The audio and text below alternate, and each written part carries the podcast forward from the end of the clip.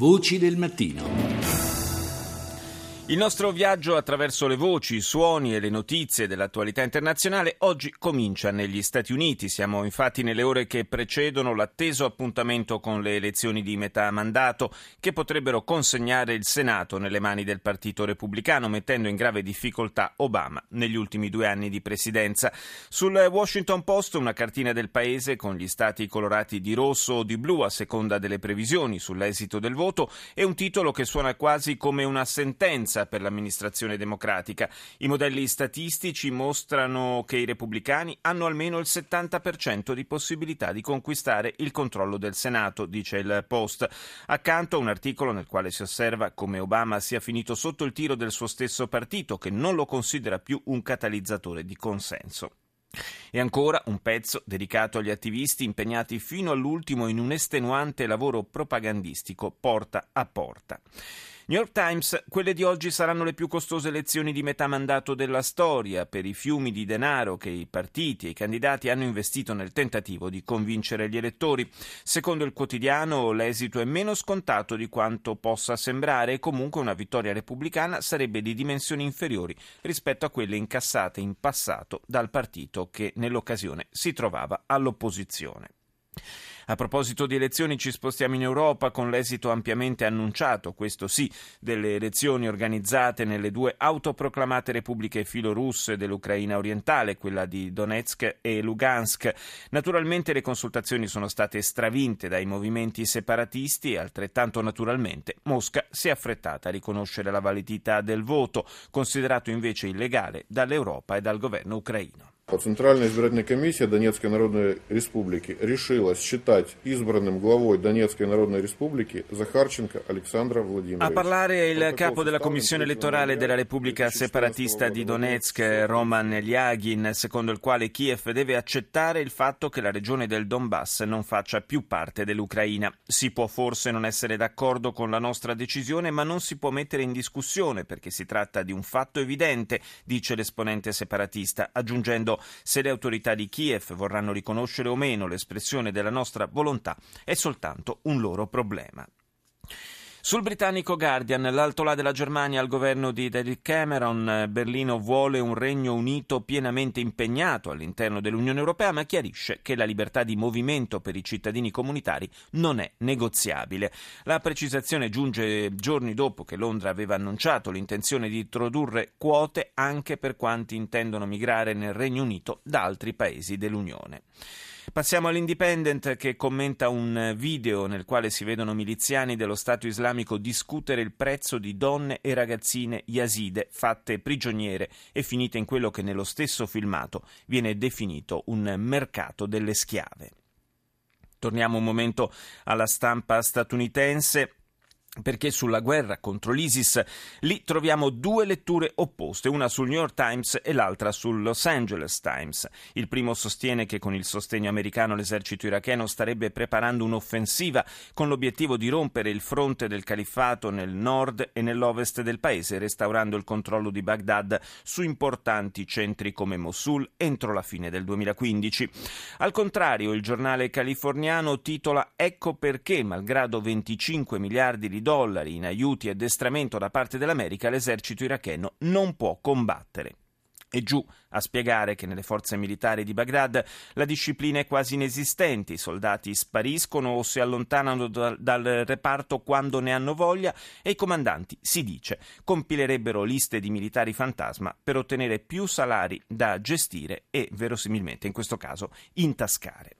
E le cose non vanno meglio in Siria, dove, scrive il Washington Post, il gruppo di ribelli anti-Assad, sostenuto e finanziato dagli Stati Uniti, ha deciso di unirsi a un'organizzazione vicina ad Al-Qaeda.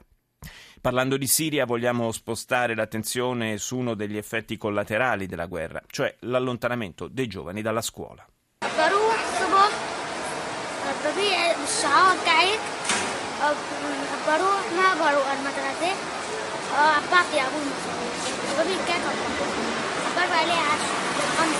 أنا اسمي محمد ما بروح المدرسة la mattina invece di andare a scuola vado a vendere i dolci e porto i soldi a mio padre, dice il primo ragazzino. Guadagno anche 10 sterline siriane, per la cronaca pari a circa 6 centesimi di dollaro. Mi chiamo Mohamed e non vado a scuola, fa eco il secondo ragazzo, aiuto la mia famiglia vendendo gran turco. Al giorno ci faccio 500 sterline siriane, cioè poco più di 3 dollari. La cosa più importante per noi, conclude, è restare vivi. أعتقد أن السبب الأساسي لحالة التسرب بالمدارس اللي نحن عم نعيشها وعم نشوفها منتشرة في الشوارع أو حالة عمل في الأطفال هو La fuga dalle scuole a questo ritmo è certamente colpa della guerra, dice la componente di un'organizzazione che assiste i bambini affinché completino gli studi perché la guerra ha degradato la situazione economica. Però alla radice c'è anche un problema sociale preesistente, cioè l'idea che conoscenza e istruzione non contribuiscano a mettere cibo in tavola. Sulla stampa francese segnala un'intervista della neoresponsabile della politica estera europea Federica Mogherini. Sarei felice se alla fine del mio mandato esistesse lo Stato palestinese, dice il nostro ex ministro degli esteri a Le Monde. Sui giornali transalpini molto spazio anche al fallimento della Société Nationale Maritime Corse Méditerranée, compagnia di navigazione non più in grado di pagare gli stipendi e che si appresta a consegnare i libri contabili in tribunale. Quello della società che assicura i collegamenti tra la Francia continentale e la Corsica, secondo Le Figaro, è la storia di un eh, naufragio annunciato. Ed ora andiamo in Africa con il primo dei nostri ospiti. Buongiorno a Ruggero Giuliani, coordinatore medico del Centro per il trattamento di Ebola di Medici Senza Frontiere. E cominciamo, cominciamo, male, decisamente è caduta la linea, vediamo naturalmente di recuperarla rapidamente.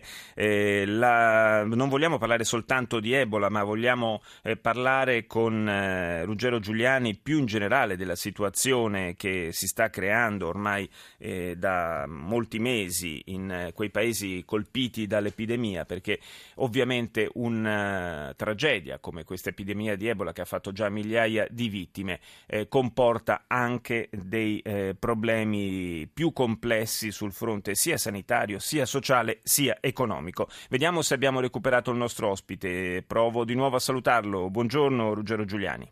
Ah, buongiorno. Lei è appena rientrato dalla Liberia, se non sbaglio.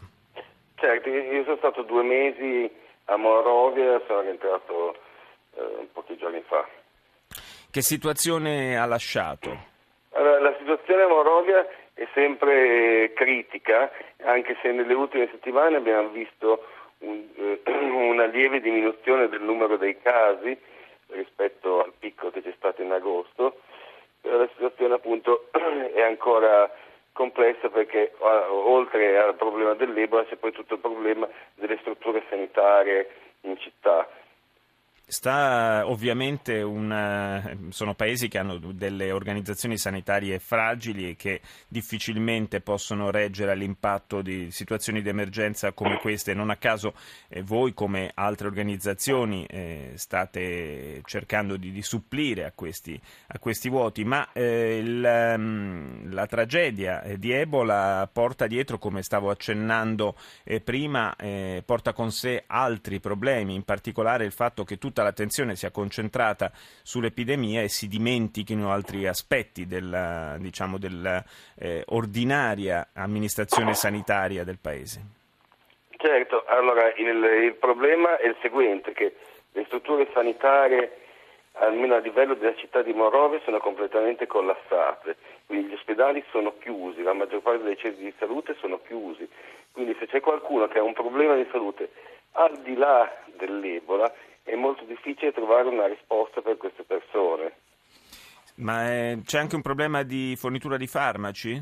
Di disponibilità di farmaci? Ma, ma sì, allora dobbiamo pensare che il sistema sanitario in Liberia era comunque un sistema fragile e quindi ci sono farmaci che, che mancano sul mercato e che mancano a livello delle, de, di raggiungere la popolazione.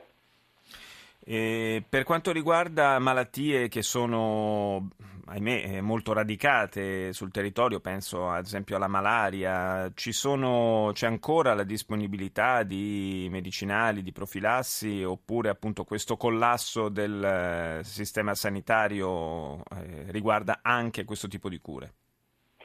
Allora, eh, sono stati segnalati dei problemi anche sui, sui, trattamenti della malaria ed è per questo che una delle attività che Medici Senza Frontiere eh, ha messo in piedi, al di là del trattamento dell'Ebola, è questa attività di distribuzione di massa di, eh, di, di farmaci che si usano per, per la terapia preventiva della malaria e questi di, eh, sono in distribuzione adesso all'interno della città di Morovia da parte di Medici Senza Frontiere.